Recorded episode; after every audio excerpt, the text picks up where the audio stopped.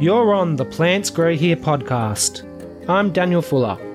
Come along with me as we enter a hidden world of deep horticultural, ecological, and landscape gardening knowledge with featured experts, industry professionals, and enthusiasts. Ben Sims is the other half of Plants Grow Here, and in episode 3 of this podcast, he came on to speak about native landscaping. In this episode, we wanted to talk about maintaining existing gardens, and our aim is to give you a bit of basic knowledge and direction so you can avoid some of the biggest mistakes we see out there on domestic properties. Yeah, thanks, Dan. Good to be back. Yeah. So, how important is it to keep maintenance in mind when we're designing our gardens? Yeah, really important. Yeah. You want a well designed garden that, you know, has a level of maintenance that you can keep up with. Otherwise, yeah, if it's not well maintained, it's going to look pretty ordinary pretty quick. When we're talking about that, we're thinking in advance about how we're going to be taking care of the garden. So these are things like gates and walkways. What sort of mower needs to go through? Can we fit a ride on through if it's an acreage? Absolutely. Or any other sort of thing you need to get through, like a wheelbarrow or something like that. Yeah, you want to consider all things like that. How much mowing you're prepared to do. You don't want to have like hundreds and hundreds of square meters of lawn if you hate mowing and you're not going to do it and you're not going to pay someone to do it. Also, the same goes for hedging. You don't want to have a huge amount of hedging to maintain regularly if you don't want to do it or don't want to pay someone to do it. So, yeah, it's really important. And make sure you've got time to get out there and check the retic, especially when it gets really hot. Right plant, right place. So, don't put a ute right next to the house and silly things like that. yeah, that's uh, asking for trouble if you're going to plant a giant eucalypt even if it's just a baby when you plant it, one day that thing is going to be a giant and it's going to drop limbs on your house every time a storm comes through. Absolutely. I remember once I had a property that we used to do and they planted a palm tree there. And obviously, that palm tree was going to get bigger and it started blocking off. Um, they'd planted it right next to the footpath and it was sort of blocking off the footpath. So, what they'd asked us to do was to hedge this palm tree and um, we sort of said, no, this is a silly thing to do. And they said, just hedge it. and you can sort of imagine how that looked. So we've got these dead palm fronds down the bottom, sort of dying, and we've got this weird little growth bit at the top. It wasn't a pretty thing at all. yeah, silly, but yeah, there you go.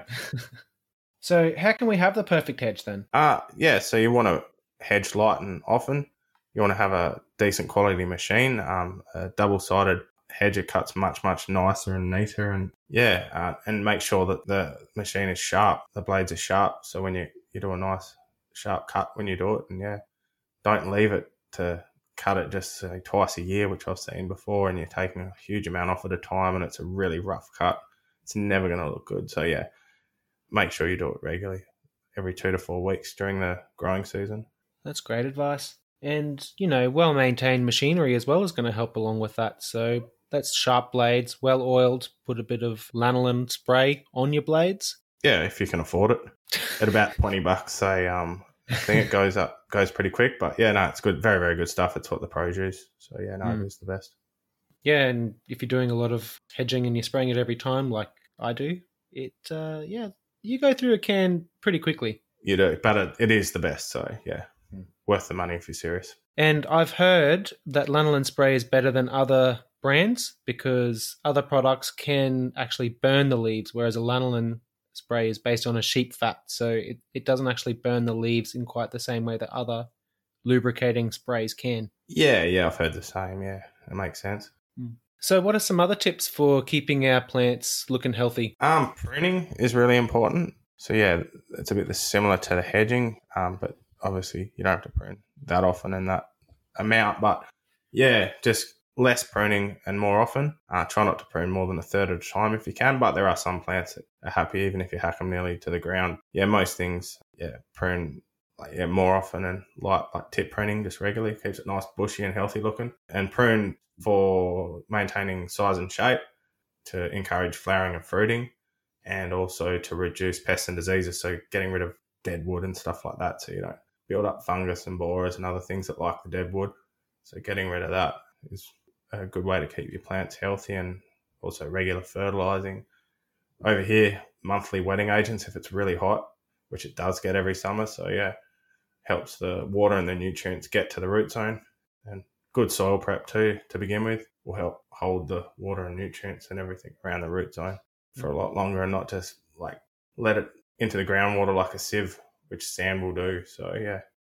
And just to touch on pruning again, there's a lot of theory behind pruning. So, different types of cuts are going to promote different types of growth. Mm. My pruning guru is Cass Turnbull from Plant Amnesty, and she's passed on now, but she's provided some really beautiful resources for people like me to learn how to prune properly. And there are three different types of cuts that she explains, and you can take that theory into a lot of different places uh, on basically all types of plants. I will leave a link in the show notes for our listeners to follow and watch her YouTube videos because they're a fantastic resource that I definitely recommend you guys listen to.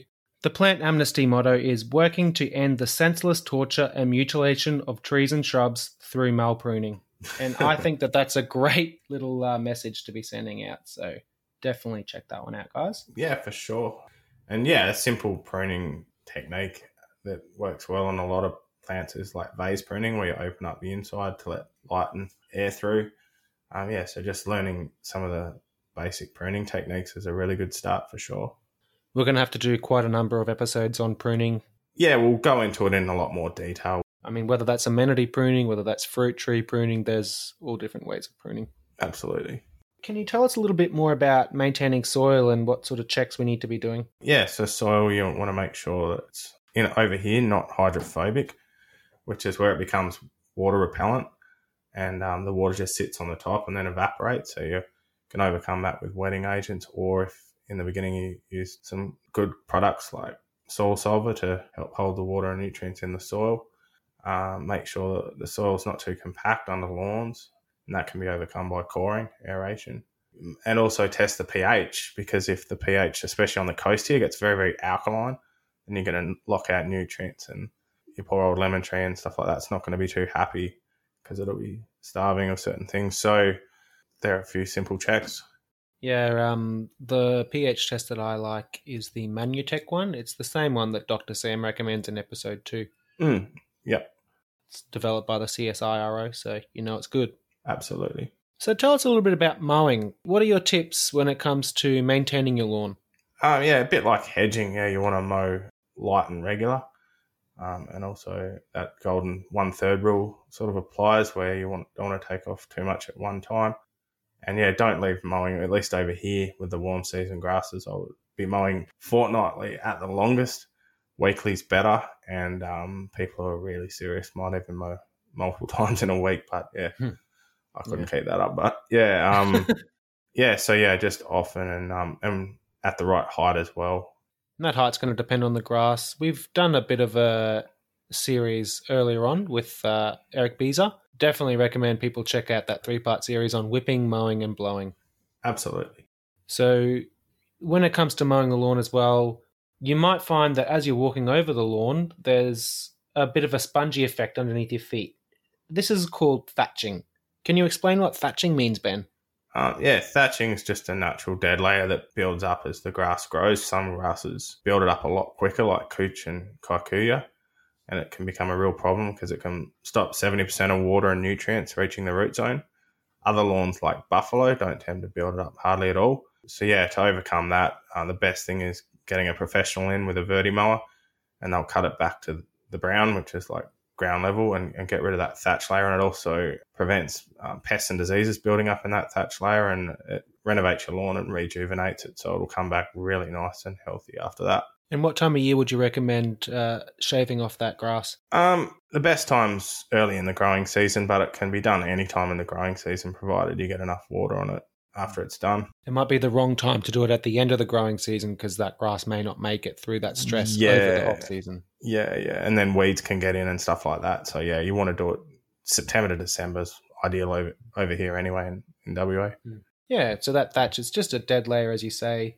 I think of the lawn as being a kind of a grass hedge. So I guess the thatch would be like the dead wood in your hedge, and as you're sort of mulch mowing it and you're throwing all that um, sort of the the debris down on top of that thatch layer, because that layer of dead material hasn't broken down yet, the soil biology isn't breaking down that material and dragging it down into the soil. So that's just going to keep building up higher and higher and higher. And you're going to have less leaf less grass leaves as compared to yeah, you know, dead stems and stuff like that. Mm, yeah, yeah. And that's not what you want. So what do we do if our soil has compaction? Uh, yeah, so you can uh, run a lawn core over it, and that'll aerate it and um, break up that compaction. And that can be done every few months throughout the growing season. It's really good to do it straight after, like at the beginning of the growing season and, and during and, and at the end. But yeah, it depends. I mean, you can really do that quite often if you want, every month or two if you really want. But yeah, at least I'd recommend probably twice during the growing season.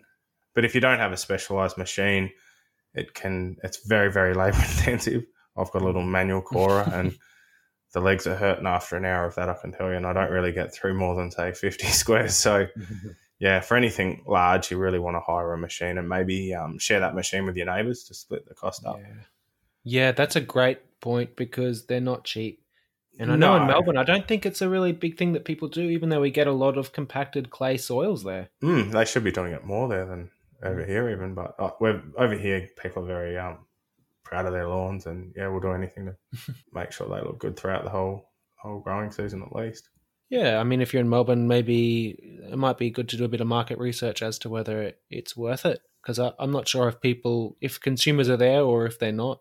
hmm Yeah, no, um, yeah. Well, the heavier soils, I think you'd need to do it more. But yeah.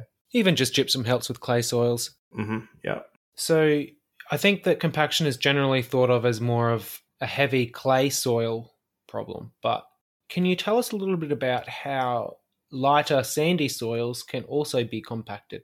yeah, in a similar way, yeah.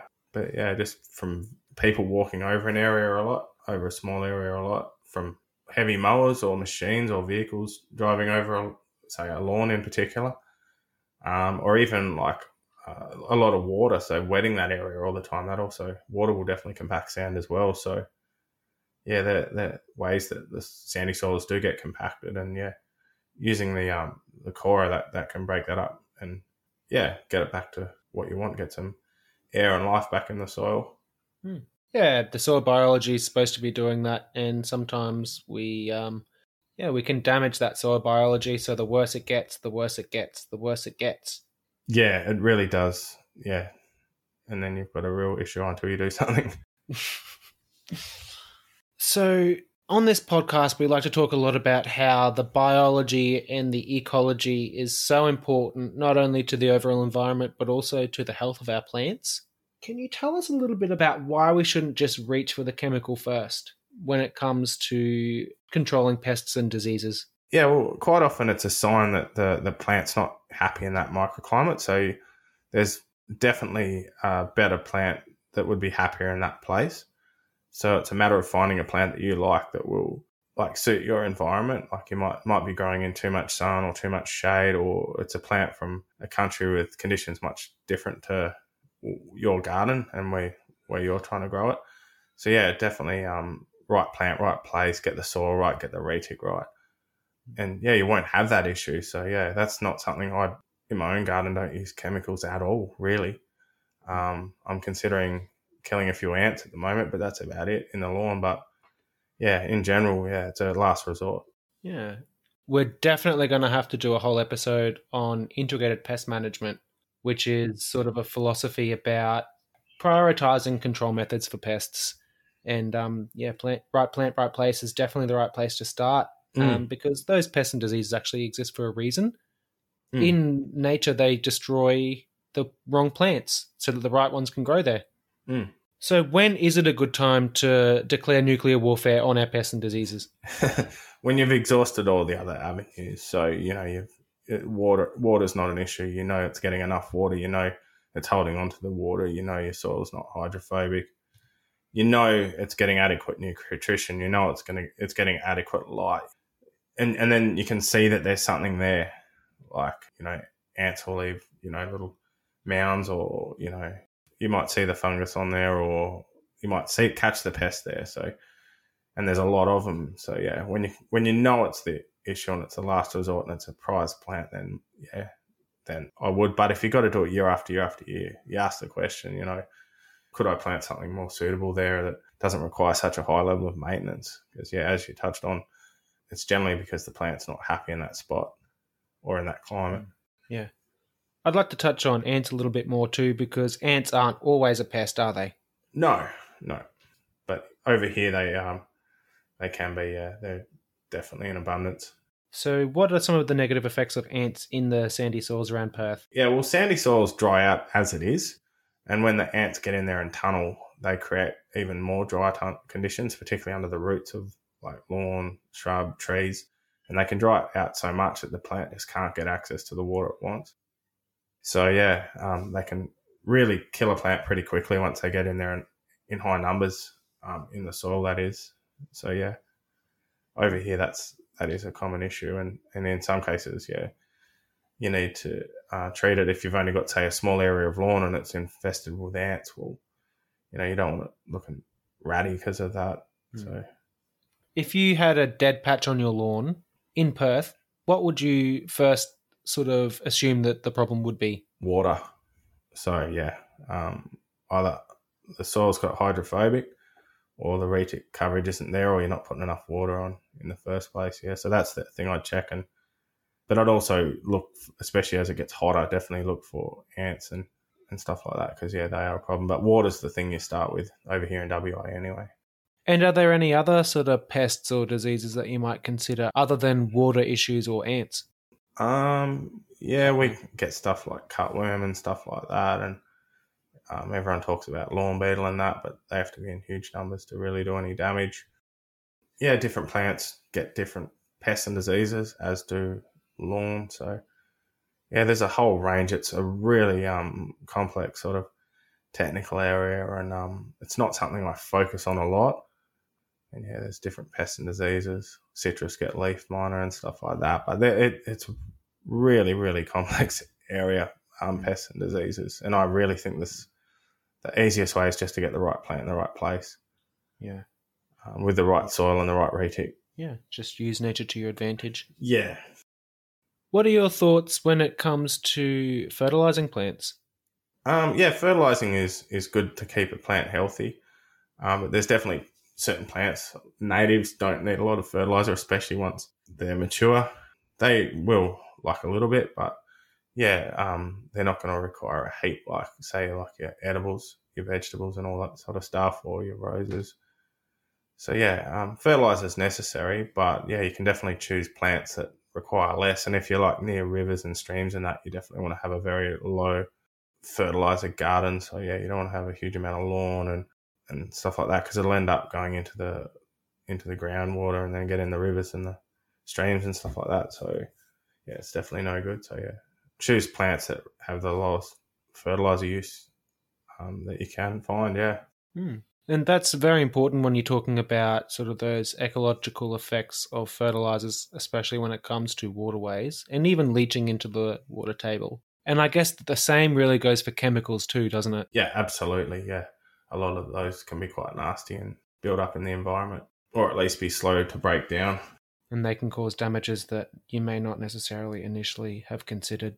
Mm, absolutely. Even things like wetting agents and stuff like that. You know, frogs have got a sensitive skin, and I believe um, that it's not good, especially if there's like toxic things around. It'll help it get inside the frog more and stuff like that.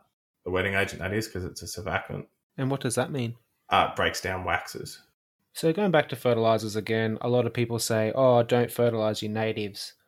Now we're really talking about Proteaceae family members here, so that's your Banksias, your Grevilleas, and plants like that. Can you tell us a little bit about why we shouldn't be over fertilizing our Banksias and Grevilleas? Yeah, well, Banksias have got what's known as a cluster root system, which is um, an adaptation to be able to mine phosphorus out of low phosphorus soils, which is what they've evolved with. So when you're putting in fertilizers with too much phosphorus, over say one percent, yeah, they're very sensitive to that because they're already very good at getting what they need. So it just becomes toxic to them. So yeah, but then, then there's natives like lily pillies and that you can you can treat them like an exotic. They just love all the everything you throw at them, just about. So yeah, it, it varies a lot. Hmm. I think a lot of people are going to be shocked to hear that because probably a lot of people have heard that advice of don't over fertilize your natives or even just don't fertilize your natives. And they may not have considered that that's not necessarily all native plants. Mm. Yeah, no, natives is a very broad term, and um, yeah, even amongst WA natives, they they differ a lot. Totally. So let's go back to retic again, Ben. Can you tell us a little bit about what maintenance is required for your retic or irrigation system? Um, yeah, so nozzles can obviously block up, so that's got to be checked regularly. Sprinklers can be off target, so you've got to make sure it's that they are on target and covering the area you want. Seals can go in the sprinklers, so it can be wasting water, and then the sprinkler's not getting the coverage you want. You can get cracked pipes. Yeah, solenoids obviously can not close properly, so you've got to find locate the, the solenoid that's faulty and fix that or clean it. Yeah, so the sort of main issues that you deal with with retic. So really, a lot of the things that we've said today require a lot of being observant. Yeah, absolutely. Yep. And plants will let you know when they're not happy. So yeah. Um, but yeah, you've got to keep an eye on the garden, especially when it's hot. Things can change day to day, really. So mm. yeah, if you're really serious about having a nice garden throughout the year, you need to be out there and observing what's going on. Totally. Can you tell us some of the main things that you look out for when you step onto a garden and think about how do I need to maintain this place? So yeah, look at the garden, the amount of what needs to be pruned. If plants look hungry, do they need to be fed? Is the soil likely to be hydrophobic? Is the retic? Probably the first thing I look at is, you know, are there a lot of like dry and dead plants? Because that'll tell you if the retic's not working well or the soil might be hydrophobic. Um, have the plants been pruned regularly enough, the right way? Uh, things like that, yeah. Really varies. I guess when it comes to maintenance, a lot of gardeners, especially in Australia, are unqualified, and we tend to just think it's a lot simpler than what it really is, and that's because it's an unregulated industry.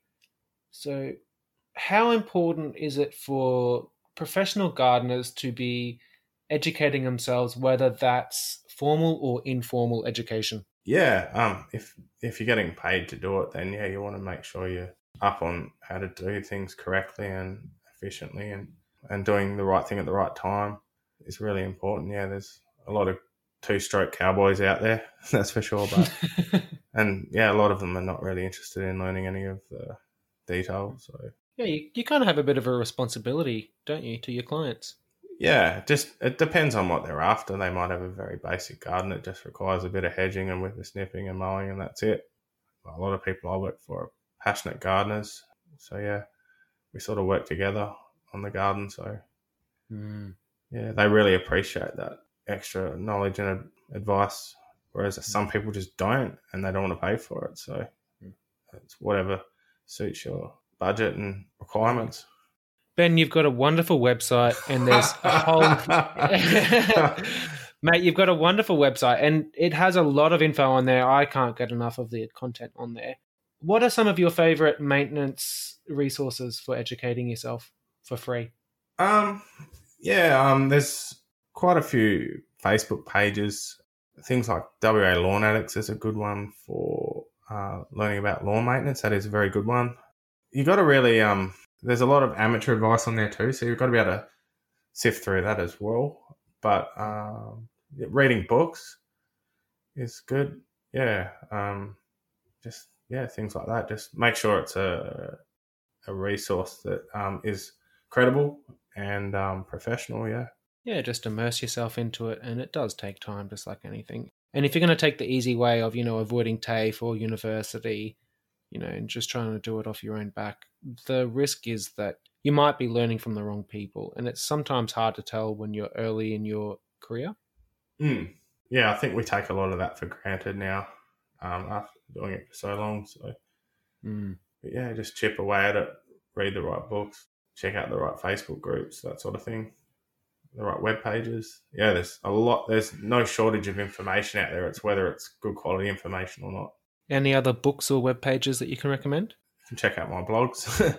there's quite a lot of stuff on there. Um, uh, the Water Corp Water Corporation in WA has got a really great website which focuses on uh, Waterwise, the Waterwise initiative. Um, they've got like Waterwise advice, Waterwise plants, Waterwise specialists, Waterwise products, and things like that. That's a, a good start because there's a lot of clever and experienced people that have sort of brought that together. Facebook's got a page for lawn called the WA Lawn Addicts. That's really, really good. And then just books and stuff like that. So, um, yeah, there's a heap of different books out there. Yeah, just browsing different credible resources, really. And I also love the uh, Plants Grow Here uh, blogs, and um, the arboriculture uh, webinars are really good too in the UK. Yeah, the Arboricultural Association has some great webinars. We've had John Parker on a few episodes ago, and those are some really great resources. Some of them are free, and some of them do cost money but there will be links in the show notes for all of these resources and we do encourage our listeners to always be learning yeah absolutely. Fantastic. Well thanks ben. We love you here at the plants grow here podcast and we can't wait to see you again mate. Thanks dan. We don't have a patreon or a way for you to make donations to us but if you've received any value from our content and you'd like to support us the best way to do so is to tell all of your friends and family about the Plants Grow Here podcast. We're still just getting started, but we're already 23 episodes in and have covered a range of beginner and intermediate topics, so definitely make sure you've listened to all of the episodes because there's bound to be a little nugget in each of them that you might find informative. As always, check the show notes for relevant links.